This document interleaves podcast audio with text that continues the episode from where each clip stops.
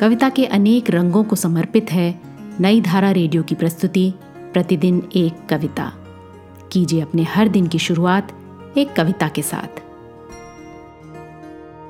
आज की कविता है बच्चों की चित्रकला प्रतियोगिता।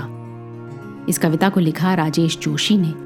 सुनिए यह कविता मौल श्री कुलकर्णी की आवाज़ में। उन्होंने बनाए बहुत नीले आसमान। फिर सूरज, चाँद और सितारों को अलग अलग जगह रखा।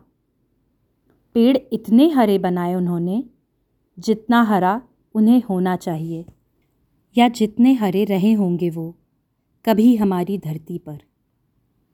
फिर पहाड़ों, नदियों और झरनों को उन्होंने अलग अलग जगह रखा। उन्होंने मकान, सड़कें और पुल भी बनाए, जिन्हें ईश्वर ने भी नहीं बनाया था कभी। फिर उन्होंने बनाई बसें, स्कूटर और कारें। साइकिल चलाते और पैदल चलते लोग भी बनाए उन्होंने। चीज़ों को बनाते चले जाने के उत्साह में इतना ज़्यादा भर गया चित्र कि गेंद को रखने की कोई जगह ही नहीं बची चित्र में। तब समझ आया उन्हें कि बड़ों ने कैसी कैसी गलतियाँ की हैं इस दुनिया को बनाने में।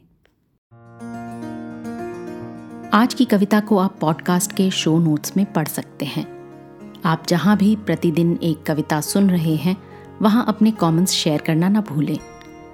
अगर आप चाहते हैं कि नई धारा रेडियो की ये प्रस्तुति हर सुबह आपके व्हाट्सएप पर आ जाए तो हमें इस नंबर पर मैसेज भेजें। Seven four two eight seven seven five three seven six कल एक और कविता के साथ फिर मिलेंगे।